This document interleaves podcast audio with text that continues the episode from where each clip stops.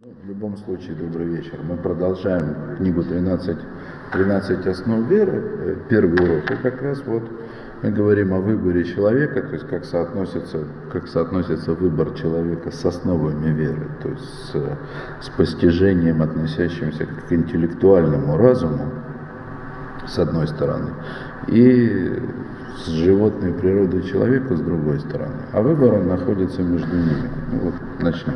Агрокоте бемакамот рабим, шикару шелядам гуаруах дегайну алев, хароца. Агро, Вилинский Гаон, он пишет во множестве мест, что главное в человеке, главное в смысле как бы центральное место, там, где находится человеческая личность, я, это дух, средний уровень души, который ассоциируется с сердцем. То есть вы помните, на прошлом уроке мы это как бы разложили, что человек построен на, на трех уровнях. У него есть три уровня души, э, нефиш, рох, нишама, животная душа, назовем так и условно, дух и, и нишама, божественная душа, которая ассоциируется с разумом. Вот. Но в принципе человек, человеческое я, оно находится на уровне его сердца. Там есть борьба, там происходит борьба желаний человека. Человек стремится к добру, и то, что он будет считать добром для себя на уровне сердца, на уровне своих эмоций, это и определит в конце концов, к чему этот человек пойдет.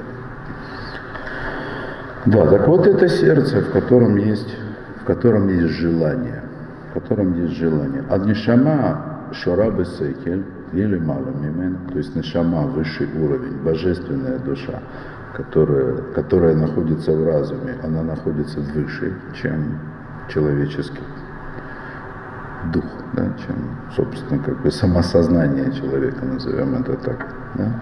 Ванефиш шейшитуфа де гуфа а нефиш, нижний уровень души, который неотрывно связан с физической составляющей человека, с его телом, он находится ниже. Это, поэтому можно назвать это просто животной душой. Хотя тут есть, конечно, тонкости. Два Адам Ацмову а сам человек это дух. В смысле вот человеческая личность. Тот, кто, тот, кто совершает, э, тот, кто совершает выбор. Зеакоха имцаеши, если фанов, бхира драхим, это есть средняя сила в человеке, рог его, то есть дух, перед которой и лежит возможность выбора между двумя путями, и, собственно, два этих пути лежат. Я должен здесь оговориться, что, э, во-первых, как бы то, что здесь сказано, это на первый взгляд может противоречить разного рода высказывания мудрецов. Э, во-вторых, во-вторых, это на самом деле, скажем так, э, то, что здесь сказано, верно, конечно. Ни Раф Мойша, ни Вилинский Гаон, они, когда говорят какие-то вещи, не ошибаются. Вот. Но тем не менее, скажем так, это э, точность или верность э, вот этого определения, что человеческое сознание находится, человеческое я находится на уровне руха, на уровне его сердца, это правильно для, для жизни в этом мире, для нашей жизни. На самом деле человек, каким его сотворил, замыслил Всевышний, для него главное, конечно, это дешама. На самом деле человек находится на уровне божественной души. Но приходя в этот мир, человек приходит, скажем так, лишенный божественной души. Конечно, да. Это то, что Рамхаль объясняет в Датвунот, когда он говорит о том, что человеческая душа, когда она спускается в этот мир, для того, чтобы войти в тело, значит, она лишается своей главной силы. То есть Всевышний как бы э, снижает уровень этой самой человеческой души, которая приходит в тело, но только для того, чтобы человек своим выбором вернулся. Чтобы Нешама стал для него, чтобы божественный разум стал для него такой же неотъемлемой частью, как и, как и рух на, на уровне, как, как и все остальное, то, что есть в человеке. Человек должен вернуться. вернуть себе, скажем, то, что Всевышний придержал для него. В этом его награда, если в двух словах. Но с той точки зрения, с которой мы сейчас это рассматриваем, э, с точки зрения того, для чего нам это нужно, это важно понимать, что когда Всевышний говорит здесь с человеком, в смысле, когда Всевышний дал человеку Тору, он говорит с тем уровнем человека, который называется Рох. Выбахарты Бехаем, выбери жизнь. То есть он говорит на том уровне, на котором у человека есть свобода выбора. Там, где у него есть двойственность там, где у него есть возможность. Естественно, в этом мире, где есть свобода выбора. То, ватавкит шели Адам, шеаруах, шелут тишов, мина нишама, это да, это дерехахаем. И вот, собственно, в этом роль человека. То есть роль человека в этом мире, его задача, его служение, она заключается в том, чтобы рух его, то есть его дух, его сердце, оно черпало из нишамы, из доступной ему божественной души настоящее сознание и жизненный путь. То есть человек должен стремиться вот в этом своем выборе, он должен стремиться к тому, чтобы именно божественная душа, божественный разум, возвышенный разум стал его компасом в этом мире, в этой жизни. Вот это называется присоединение нишамы высшего уровня души, возвращение себе потерянного уровня души, я назову это так. Это, конечно, долгий процесс. Витавира там лины, фешли клея масса. И не просто так. Дух человека должен стремиться к его божественному разуму не просто так, а для того, чтобы передать вот эту власть разума, направление, которое дает ему разум, инструментом его жизни в этом мире, то есть э, телу. То есть разум должен стать рулем как бы, для духа человека не просто так, а чтобы дух этот, он управлял человеческим телом. То есть реализовал вот этот жизненный путь, который укажет ему божественная душа, реализовал его на деле. Жил согласно этому. В этом суть исполнения заповеди. Бигдей лихьет каха бефо. Для того, чтобы жить согласно этой истине на деле. То есть Рох, он является как бы связующим звеном связующим звеном между возможным для человека, возвышенным, божественным разумом, с одной стороны, а с другой стороны, казалось бы, очень далекой от этого разума, животной составляющей человека. Именно у роха, у духа человека, у него есть возможность, с одной стороны, стремиться к истине, а с другой стороны, возобладать над его физической составляющей. Зашли мута Адам. И в этом есть совершенство человека. Совершенство человека в смысле, что весь человек со всеми его тремя уровнями, Нишама, Руах и Нефиш, он оказывается подчинен единому божественному разуму.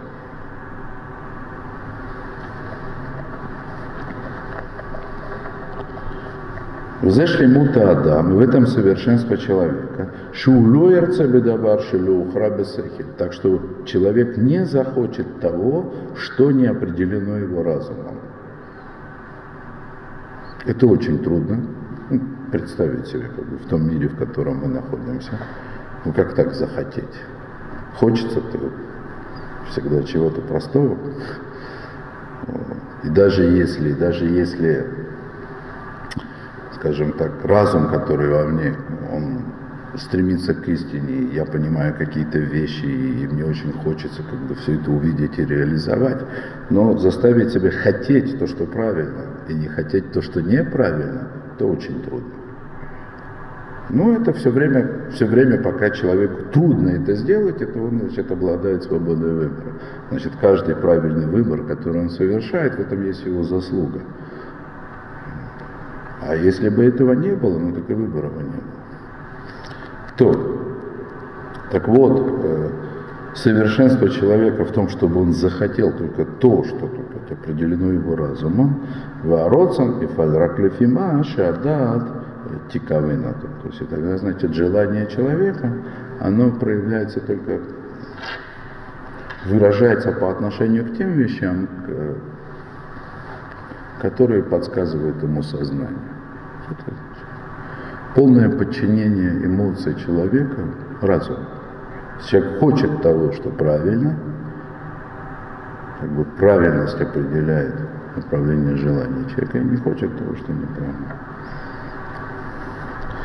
Пхирата роцун бытову ливакеша драхата даат имитит. То есть выбор его желания, то есть выбор в его желании добра, это значит просить у сознания показать ему истинное направление жизни. То есть здесь немножко Рав, конечно, уже облегчает. То это, вот эта формулировка, она в большей степени относится к нашей жизни. То есть выбор, еще раз я повторю, выбор добра со стороны желания человека – это его обращение к сознанию для того, чтобы оно его направило. То есть этого уже достаточно. Скажем так, выбор человека возможен, потому что на уровне, на уровне вот этого э, разума сердца, на уровне духа человека – Э, у человека есть возможность возобладать над какими-то животными желаниями. То есть у человека есть сила воли. То есть он способен сдержать те желания, которые существуют, и они не соответствуют разуму, и как бы, выбрать вещи, которые соответствуют его разуму. То есть то, куда его направляет разум. Вот это уже... После этого все равно не перестает. Сразу не перестает. Конечно, я об этом и говорю. То есть трудно, невозможно. Человек не может достичь этого идеального уровня, который мы с Божьей помощью достигнем, когда придет Машех, когда человеку будет все ясно настолько, что он будет хотеть исключительно правильных вещей и не будет хотеть неправильных вещей. В этом мире, в этой жизни это, это невозможно. Это, это какой-то совершенно невозможный уровень. Но, во всяком случае, сдержать свое желание – и это как раз то, что вот Рав здесь подчеркивает последними словами, последними словами да, прочитанными, что выбор желания человека, правильный выбор, заключается в том, как Рав говорит, попросить разум направлять его в жизнь. То есть это возможно, это допустимо. То есть доступно человеку.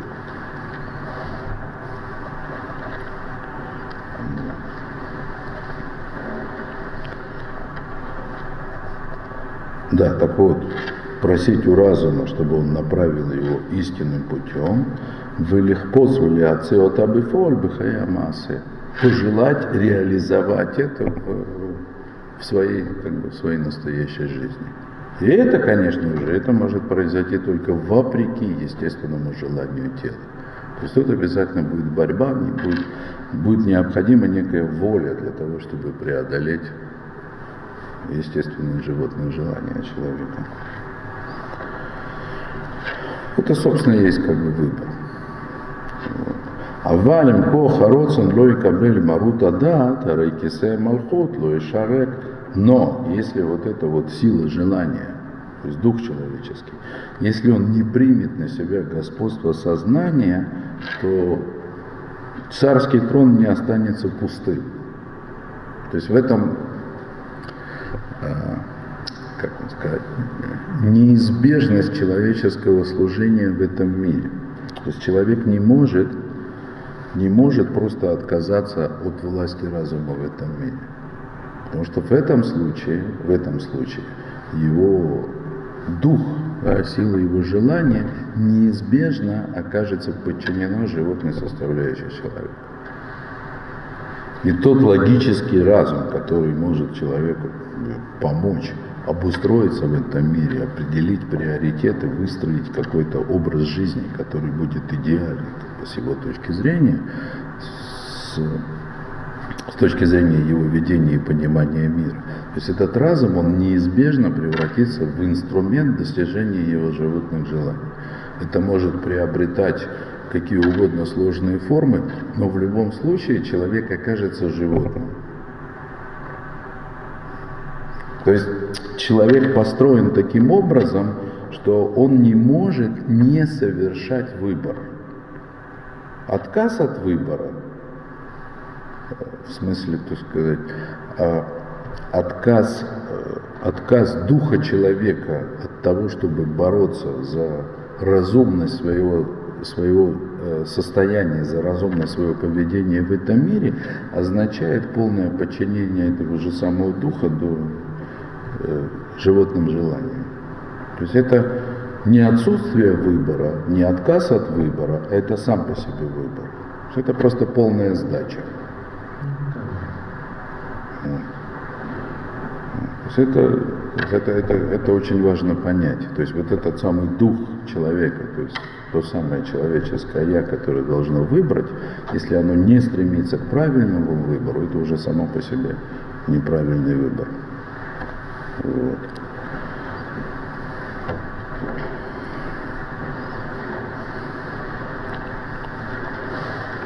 Но это, это, это, конечно же, это исключительно функция разума.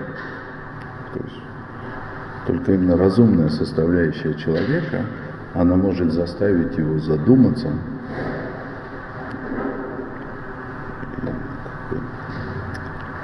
прийти к осознанию необходимости того, что этот выбор нужно совершать, что нужно, нужно стремиться подняться на свою духовную составляющую и подчиниться настоящему божественному разуму.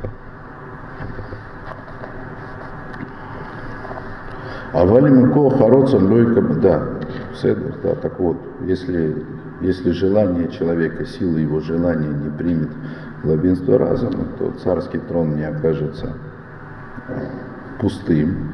И царство, в смысле власть над человеком, оно неизбежно перейдет к телесным силам.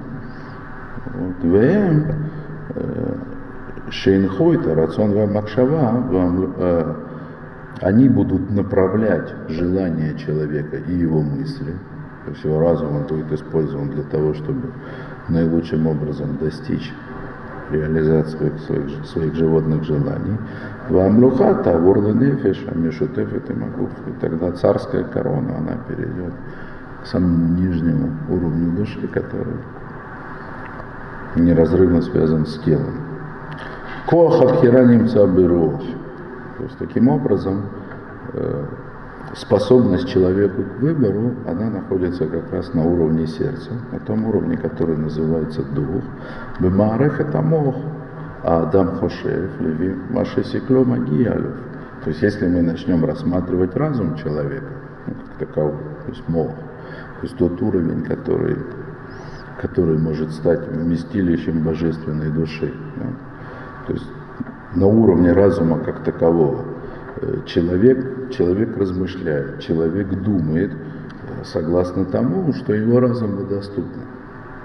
То есть как бы э, в эн маком лицавот аловшейшов бэфенахер медаато. То есть разум сам по себе, без каких-то внешних импульсов, которые заставят его двигаться в том или ином направлении, его невозможно заповедать. Не может быть заповеди, которая направлена исключительно к разуму человека. Разум оперирует тем, что в нем есть. Только желание, которое в сердце, оно может заставить разум стараться понять больше и лучше. Ну да, заповедь исполняешь и думаешь о Совершенно верно. Совершенно верно. Совершенно верно. Совершенно верно. Есть другая сторона, э, об этом нельзя тоже здесь не сказать, мы как бы относимся к, то есть так или иначе, откуда, откуда бы мы ни пришли вот в этот самый зал, все мы пришли из большого мира, который живет э, без божественного разума. То есть для нас это в любом случае, для каждого из нас это определенного, определенного рода возвращение. И тут нужно, как бы нужно понять, осознать, э, распознать в самих себе, что нас заставило вообще сюда прийти. Что? В общем и целом, сюда заставило прийти неудовлетворенность. То есть мир тот, какой он есть, да, при всем при том, что кажется большей частью человеку, что он дает огромные возможности и в нем много чего интересного, да, тем не менее мир, в котором мы находимся, он не способен скрыть свое несовершенство. Вот. И тут где-то в глубине души каждого человека, я даже не знаю где, да, где-то, где-то видимо, на, на уровне того же духа э, есть какая-то не, не сбывшаяся до сих пор мечта об идеальном мире. То есть человек хочет, чтобы мир был правильный, хороший. И это никуда, то есть вот эта вот точка, в котором человек хочет, чтобы мир был правильный и хороший, она тоже находится в сердце. Вот это вот стремление, да, то есть вот эта вот точка в сердце, почему э, очень часто разум, он тоже ассоциируется в словах мудрецов ну, там, или пророков сердце, разумное сердце. Вот это вот сердце, которое знает о том, что мир должен быть правильным и хорошим, оно заставляет человека критически, начинать критически относиться в том мире, в котором он находится, к тому миру, в котором он находится. Потому что мир, э, мир без божественного разума, он априори, он по определению, он не может быть идеальным. Вот эта вот неидеальность мира, она толкает человека на то, чтобы, на то, чтобы он искал и вот эта сила, вот это есть желание человека, которое может задействовать, с которой может заставить разум работать и искать, где же все-таки источник идеальности, тот самый искомый совершенный мир, о существовании которого человек как будто бы знает изначально еще вот, в глубине своего сердца. Вот. И вот тут-то как раз вот к этому, к этому уровню и относятся заповеди. Тот идеальный человек, для которого разум станет главным, как бы единственным, ну практически, а все остальное станет второстепенным, тот человек придет в другом мире совершенно. А в этом мире человек движим все-таки эмоциями. Бегам это кахота маасе кешеляцман, лушаях лицаво. То есть то же самое. Заповедь не может относиться к физическим силам человека, то есть к, к его как бы исполнительному уровню. И в Шарли Дабер и Магу, в Шелядам. То есть невозможно разговаривать с телом человека, подобно тому, как невозможно давать заповеди маленькому ребенку, который еще не достиг возраста обязанности. Ребенок. Не знает, что такое заповедь. Хотя может иногда складываться впечатление, как будто бы ребенок понимает, что от него хотят. Вот. Он понимает, что ему нужно. А ему нужно, чтобы его хвалили, ему нужно, чтобы ему хорошо относились, ему нужно, чтобы ему дарили подарки. Там. То есть ребенок то, что делает, он делает это всегда за что-то. Да? Не потому, что у него есть стремление к идеальному миру, а потому, что у него есть стремление к своему собственному идеальному существованию. Да? Не потому, что так правильно или так хорошо, а потому, что так нужно. нужно.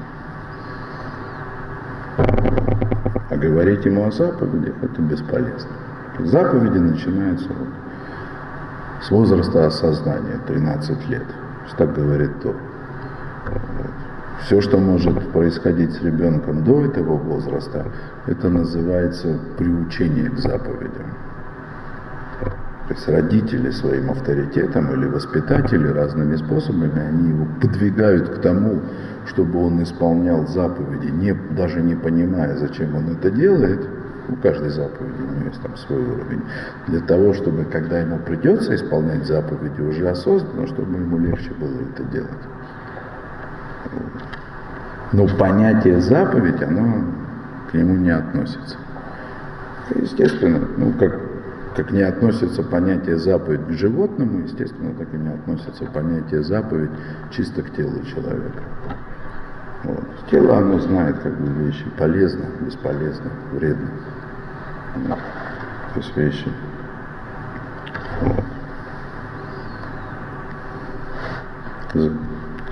Умикан шамитсво панета мид э, шамитсва паната мид лярох, крумер родсан адам. И поэтому заповеди, они всегда обращаются к духу человека, то есть к этой силе желания, которое у него есть.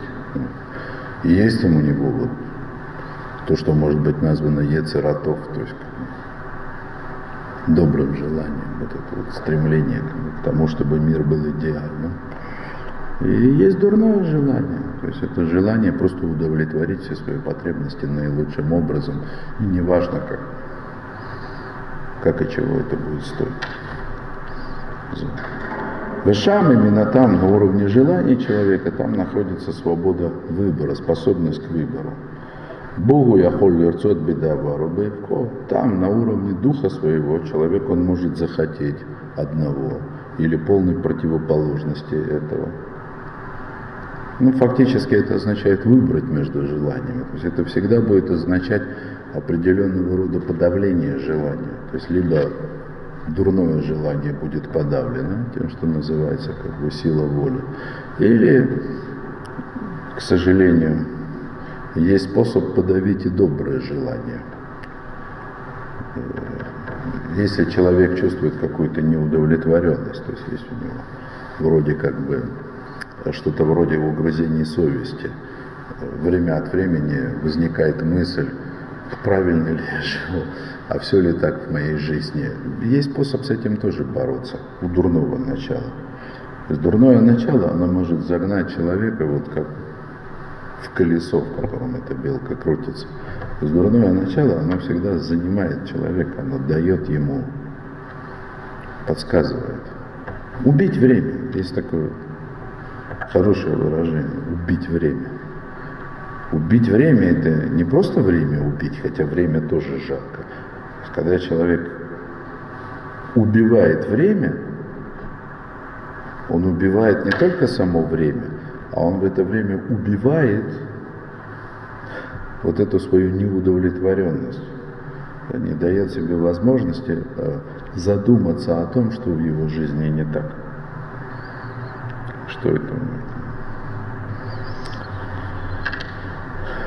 Экшен, занять себя. То есть все время в определенном смысле это работает как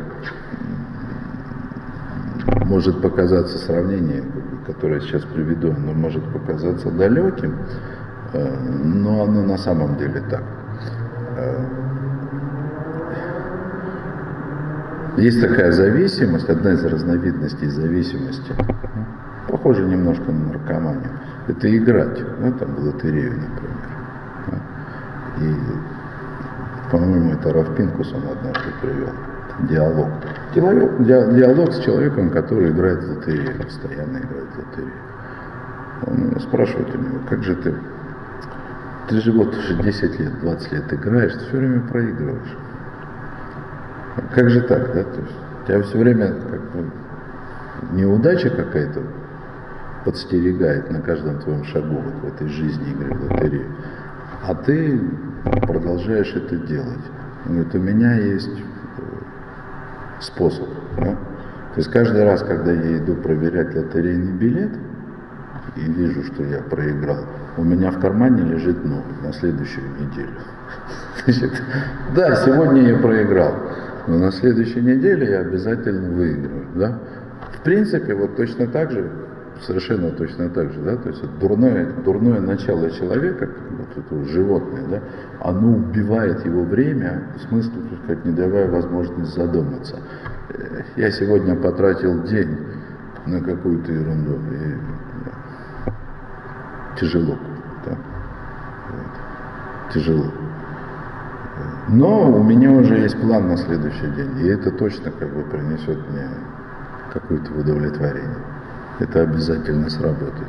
В конечном итоге э, самый яркий как бы, пример такого рода образа жизни, такого рода поведения – это наркомания. Наркомания – это, вот, это дурное начало в чистом виде. Человеку нужен наркотик только из-за того, что вот, вот вчера вот он его съел – ему было хорошо, а сегодня ему плохо. И опять это. То есть наркотик ради наркотика. То есть человек убивает самого себя, причем он прекрасно знает, что он убивает, вот, просто потому что он уже из-за того, что вчера взял наркотик, сегодня опять нужно брать. Но это вот такая потребность, которую невозможно. То есть если человек уже становится на путь наркомании, то сойти с него это очень тяжело. То,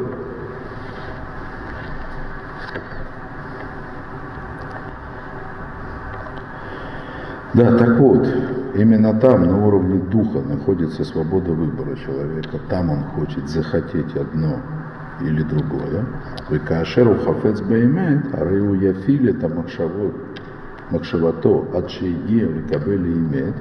Уба мисехель, а, аба мисехель гаво И вот если человек там, на уровне желания, если он захочет чего-то на самом деле, захочет действительно найти путь в лучший мир – в мир, который бы действительно удовлетворил его. Если он захочет постоянно, если он по-настоящему захочет этого, да, то сила этого желания он сможет заставить свой разум искать истину в этом мире и, как говорит Раф, принять от разума более высокого. То есть принять истину от божественного разума. Это то, что он может сделать.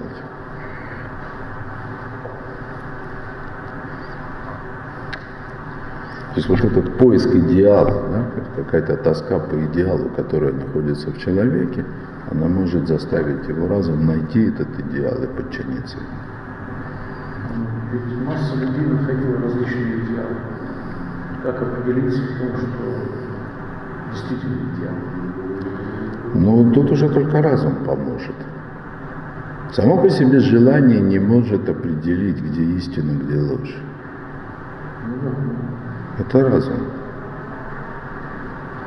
То есть двигатель разума, то, что заставляет бы мотор, как сердце, мотор человека, как эмоции, которые в сердце, это как бы это и есть двигатель того, что толкает человека, в том числе и разум. А вот э, для того, чтобы определить, где на самом деле идеал, где истина, ну, это уже чистый разум. Это то, о чем мы говорим.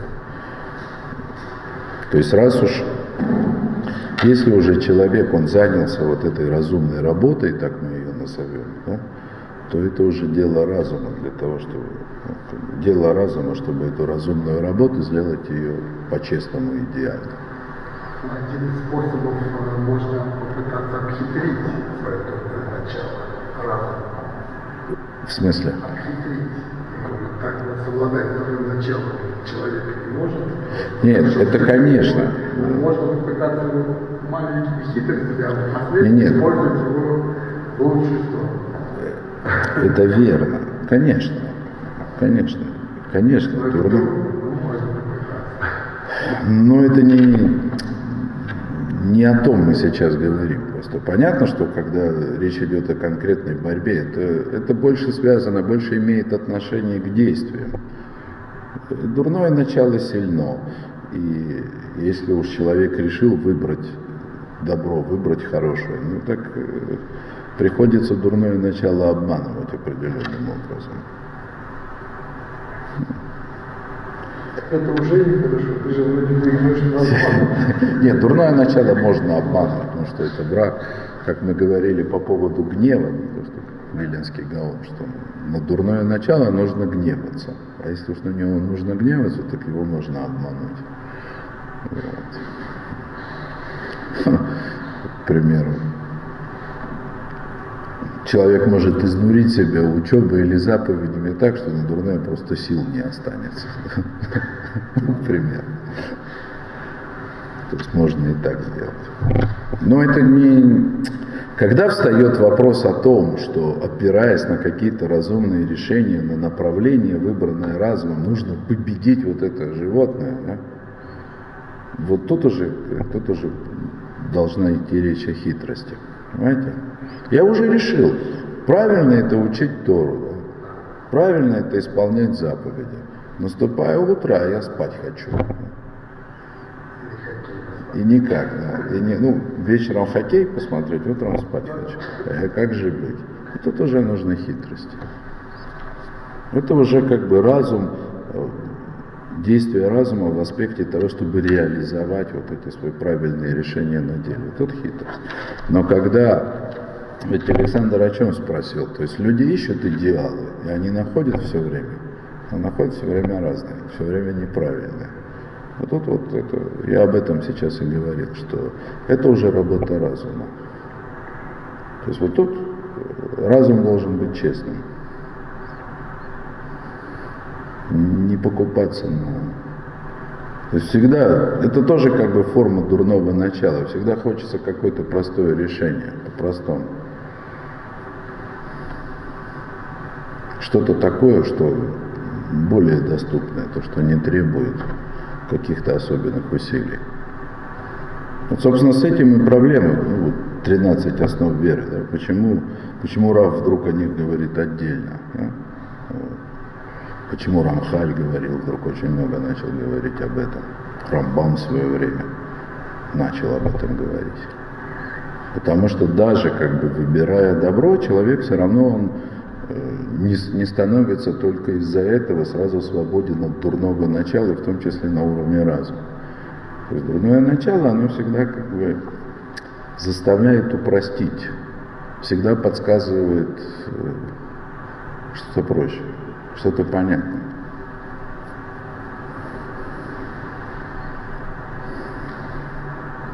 Что-то более доступное, чем такие сложные вещи, как постижение 13 основ веры, вот, вот как они есть на самом деле. Я, пожалуй, даже пример приведу. Есть такой спор сегодня в религиозном мире, в еврейском мире религиозном есть такой спор. Как мы относимся к Мединат Израиль, государству Израиль, как оно есть. Вот. Я имею в виду, э, видим ли мы в нем какую-то, в, государстве Израиль, видим ли мы какую-то сакральность, то есть э, настоящую реализацию пророчеств о приходе Машеха, о возвращении на свою землю, или это что-то похожее, но еще не то. Крайне религиозную, назовем так, да? крайне религиозную точку зрения, которая вообще отрицает да, государство как злодейское, я не хочу рассматривать, вот, потому что это уж совсем крайнее. Да? Вот, ну и Э, скажем так, очень трудно, на мой взгляд, очень трудно вот так вот просто взять и скинуть э, государство Израиль за борт истории, да? потому что ну, все-таки кажется, что жизнь достаточно большого количества людей, она зависит от э, благополучия этого государства.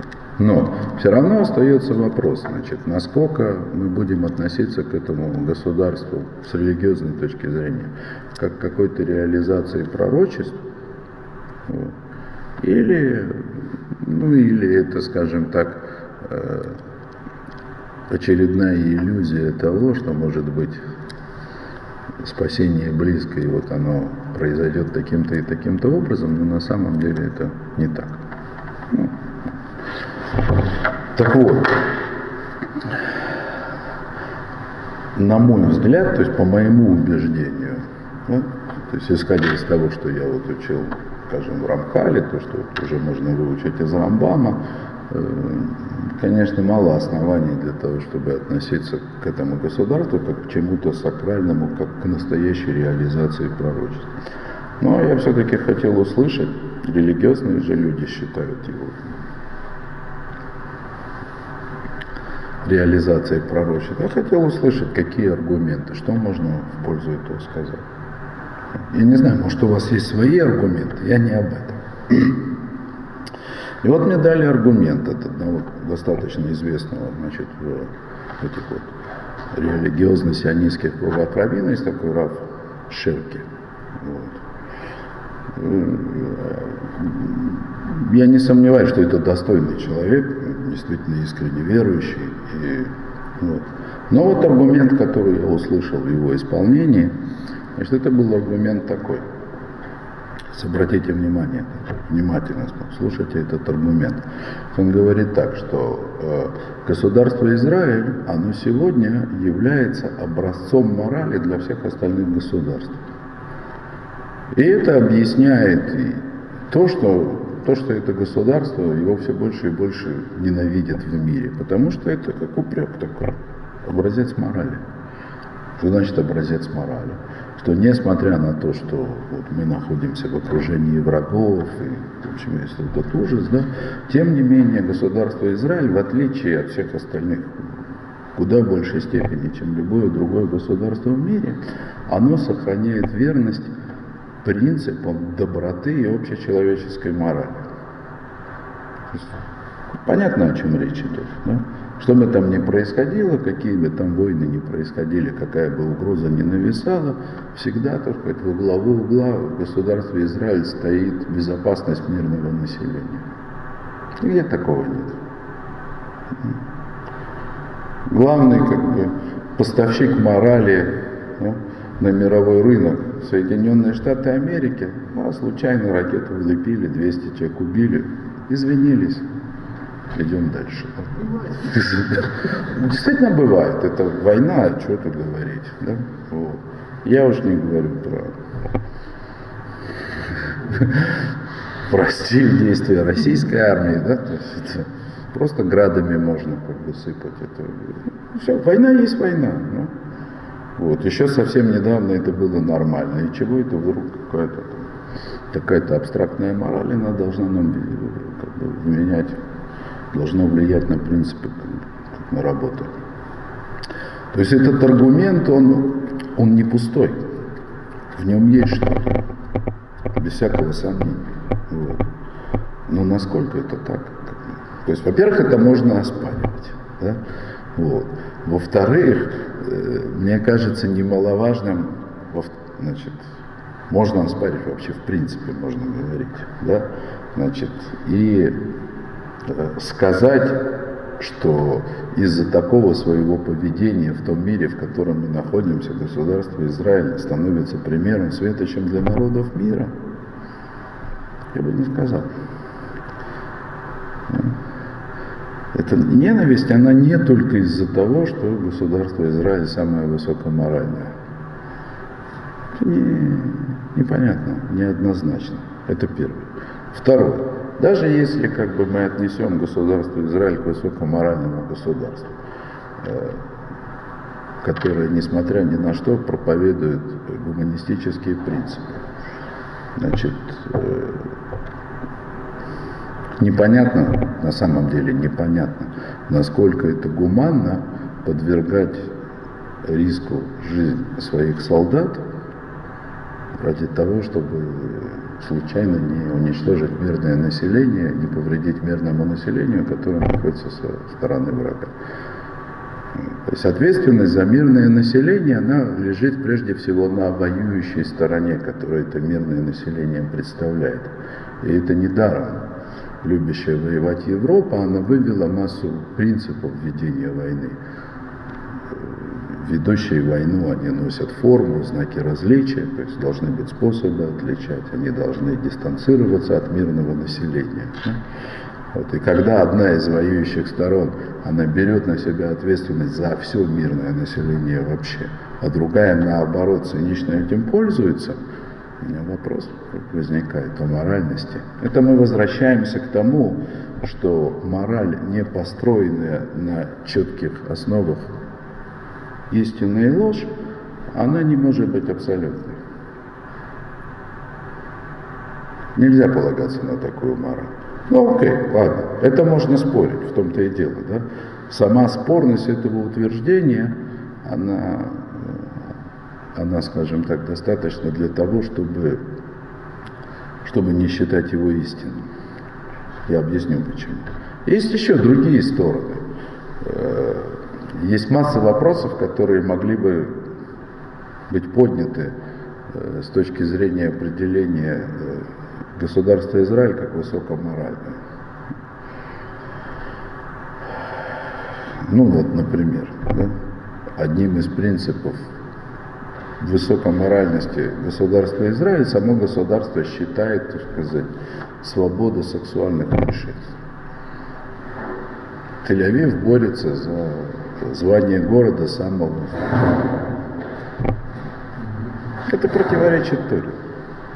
Понятно, что с точки зрения нерелигиозного человека это высокоморально, но как это может быть высокоморально с точки зрения религиозного человека? Это может быть высокогуманно, но почему морально? То есть тут есть перебор, да. Даже в Иерусалиме, да, когда мэрия Иерусалима попыталась запретить этот самый парад в Иерусалиме, когда они еще пытались это сделать много лет назад, э, Верховный суд государства Израиля штрафовал, штрафовал мэра Иерусалима. Сказать, что это высокоморально, с моей точки зрения, я имею в виду религиозной, невозможно. То есть еще вопросы. Но не в этом главное. Главное, что это по-простому противоречит Рамбаму. По-простому. Потому что Рамбам пишет, хоть это, как бы, скажем так, нынешнее, сегодняшнее поведение государства Израиль, оно как будто бы соответствует каким-то вещам, о которых говорят пророки, тому, как интерпретируют этих пророков Рамбам, это противоречит. Почему противоречит? Ну, потому что Рамбам, он пишет очень просто, очень просто, очень четко и очень ясно. То есть он говорит о том, что Э, государство Израиль, государство Машеха, оно станет примером и светочем для народов, потому что во главе будет стоять царь, мудрый, умный, ужасно религиозный, в хорошем смысле этого слова, да, то есть посвятивший всю свою жизнь служению Всевышнему, да? вот, который объединит весь народ таким образом, что весь народ как бы с единым сердцем будет служить Всевышнему. И это приведет к такому процветанию, к такому благоденствию, что все цари всех народов, они придут к этому самому царю Машеху и будут просить у него мудрости. Что пишет Рамбан о, о том, значит, как реализуется пророчество, о том, что государство Израиля оно станет примером для всех народов. Ведь это же противоречит тому, что мы видим. Это, то есть то, что мы видим, при всем при том, что мы можем усмотреть в этом да, какие-то моральные преимущества по сравнению с какими-то другими государствами, невозможно не согласиться, что от того, о чем пишет Рамбам, это еще ужасно далеко. Это же просто. Это не то, о чем пишет Рамбам. Как же человек, который как будто бы религиозный, учит Рамбама, учит пророков, да? как же он может э,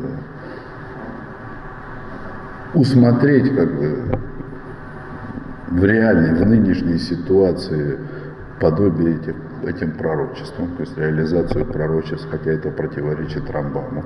Очень просто. Ведь то, что пишет Рамбам, это выглядит сказкой.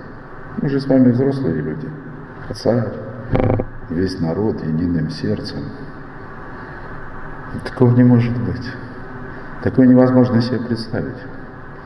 Ну серьезно, посмотри на этот мир. Вот, вот, вот, вот, вот, о чем я говорю. То есть у человека, у человека, который живет в реальном мире, то есть вот в этом мире, да, то есть у него есть очень, очень большое желание да, решить, что то, что говорит Рамбам, это нельзя понять вот кипшута, то есть по-простому. Потому что такого просто быть не может. Такое может быть когда-нибудь наступит потом в каком-то мире какой-то сказочный. Да? Но это не то пророчество, вот о котором говорили, про, говорили пророки, что вот евреи соберутся, вот этого не может быть. Да? То есть, с одной стороны, я вижу... Совершенно верно, совершенно верно. И это тоже. Вдруг придет какой-то царь, и все евреи будут слушать его, открыв рот. Это не в жизни. Понимаете? Понимаете, о чем я говорю? То есть, я читаю эти слова Рамбама, да?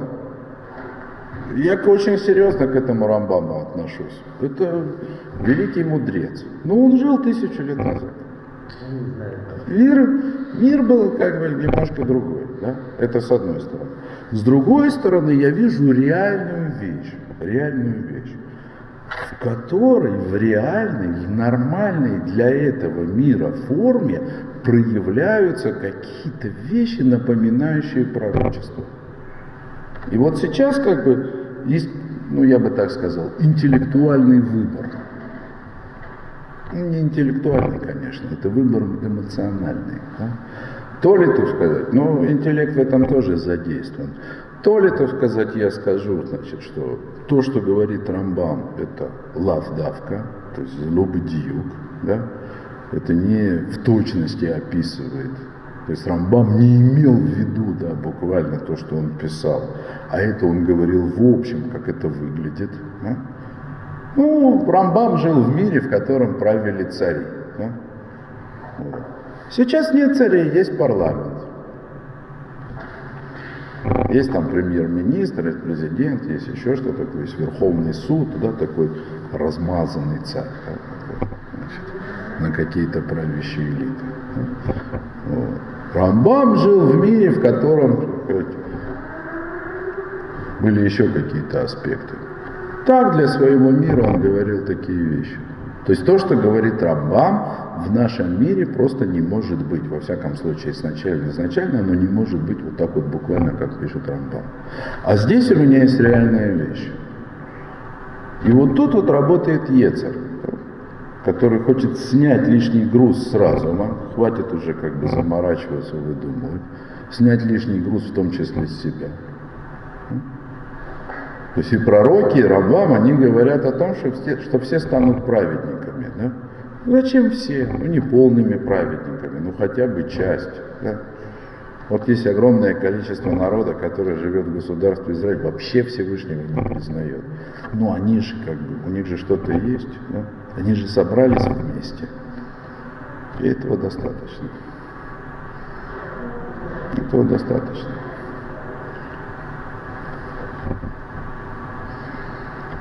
Очень тяжело верить на самом деле в то, что пророчество, оно реализуется вот так, как оно сказано, или хотя бы вот так, как его объясняет Рамбам. Это трудно.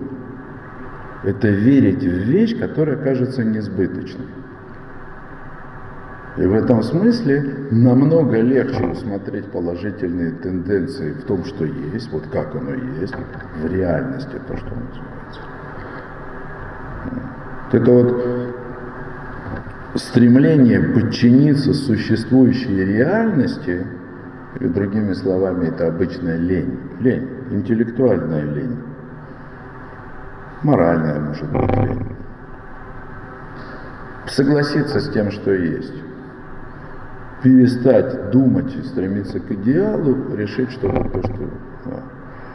Все, вот тогда-то, тогда действительно тогда можно усмотреть некую сакральность этого государства, тогда действительно можно согласиться с этими аргументами и решить, что такая реализация пророчеств, как бы вот реальная, да, которая может, то, что реально в этом мире, вот она и есть как бы реализация пророчества. Так, это мой взгляд. То есть я, так я думаю. Да? Это в принципе как бы Видимо, вот эта природа спора. Я не говорю в источнике. Э, спор начался между э, большими раввинами сто лет назад. И он начался до того, как государство реализовалось, тогда это были мечты или их отсутствие. Да? Вот.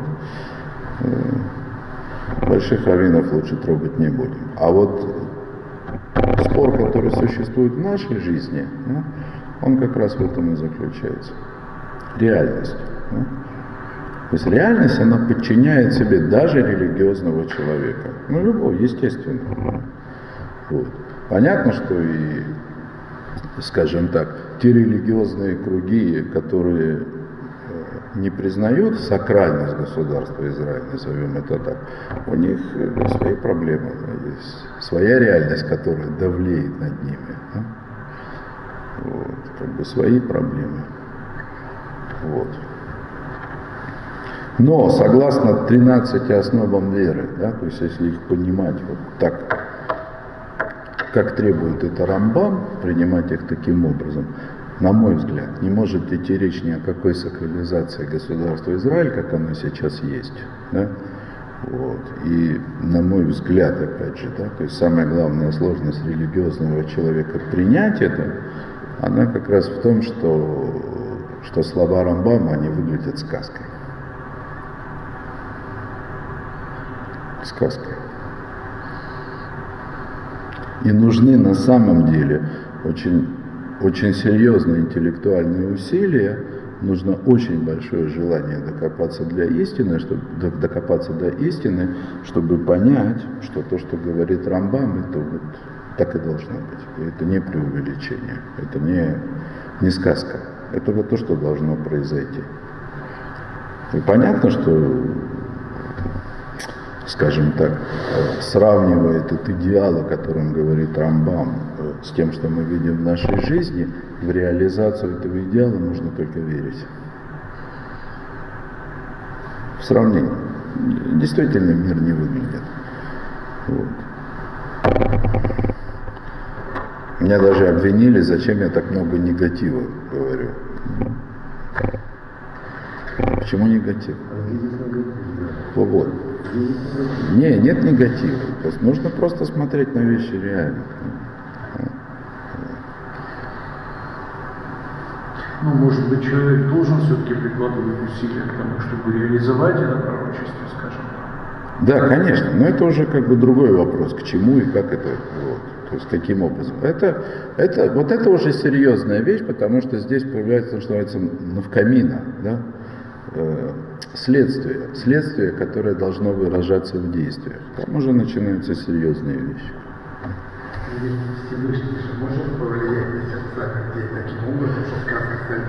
Да, конечно. Но в это трудно, но в это трудно поверить. В том, вот, вот о чем я и говорю, да, что Ец, конечно, Ецер человека, он всегда хочет усмотреть реальные пути реализации. Это тоже Ецер.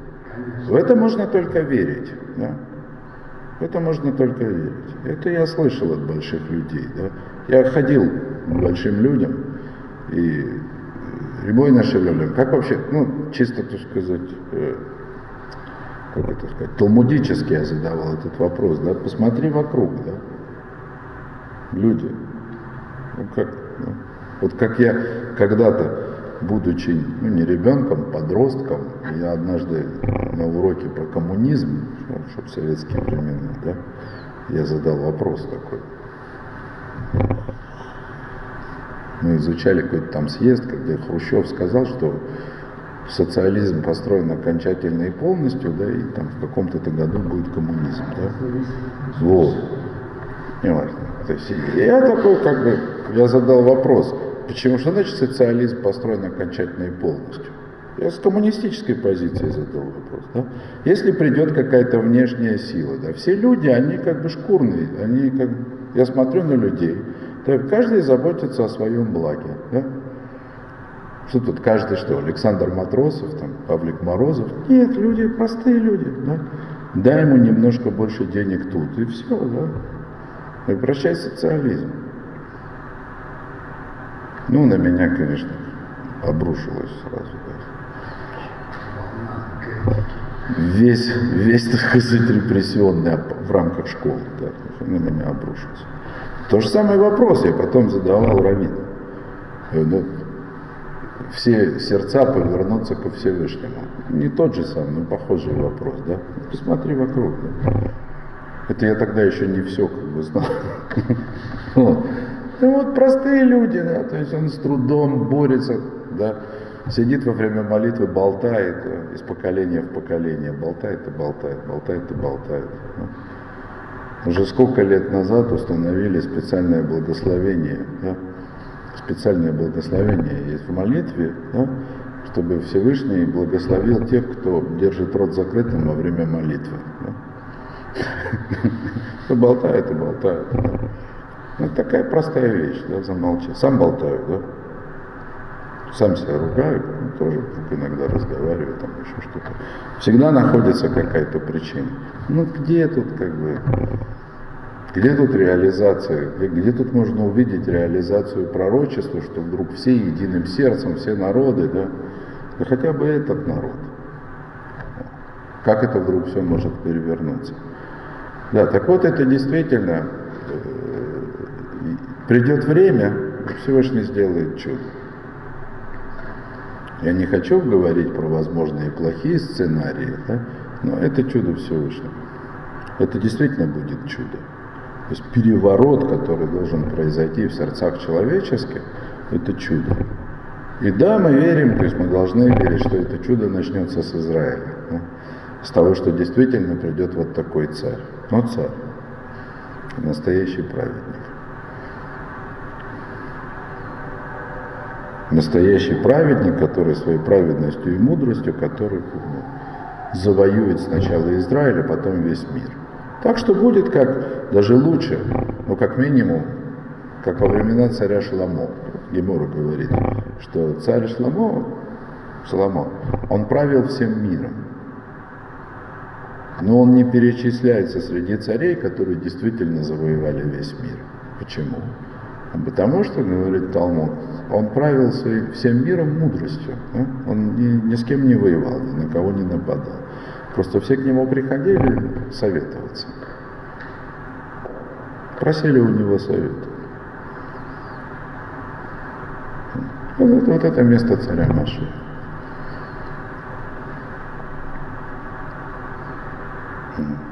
И в это трудно поверить, я не спорю.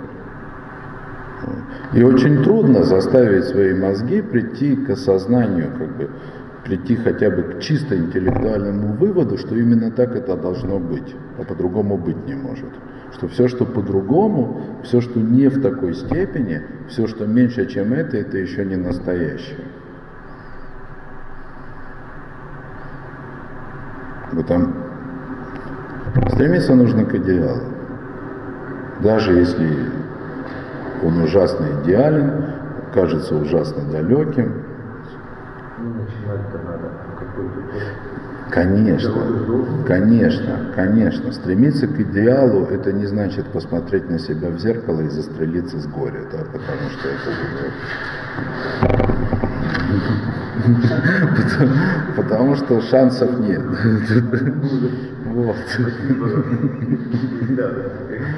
Не об этом речь, да. Вот. Ну, но нужно понимать, как бы, где половина работы, где, где еще далеко, и где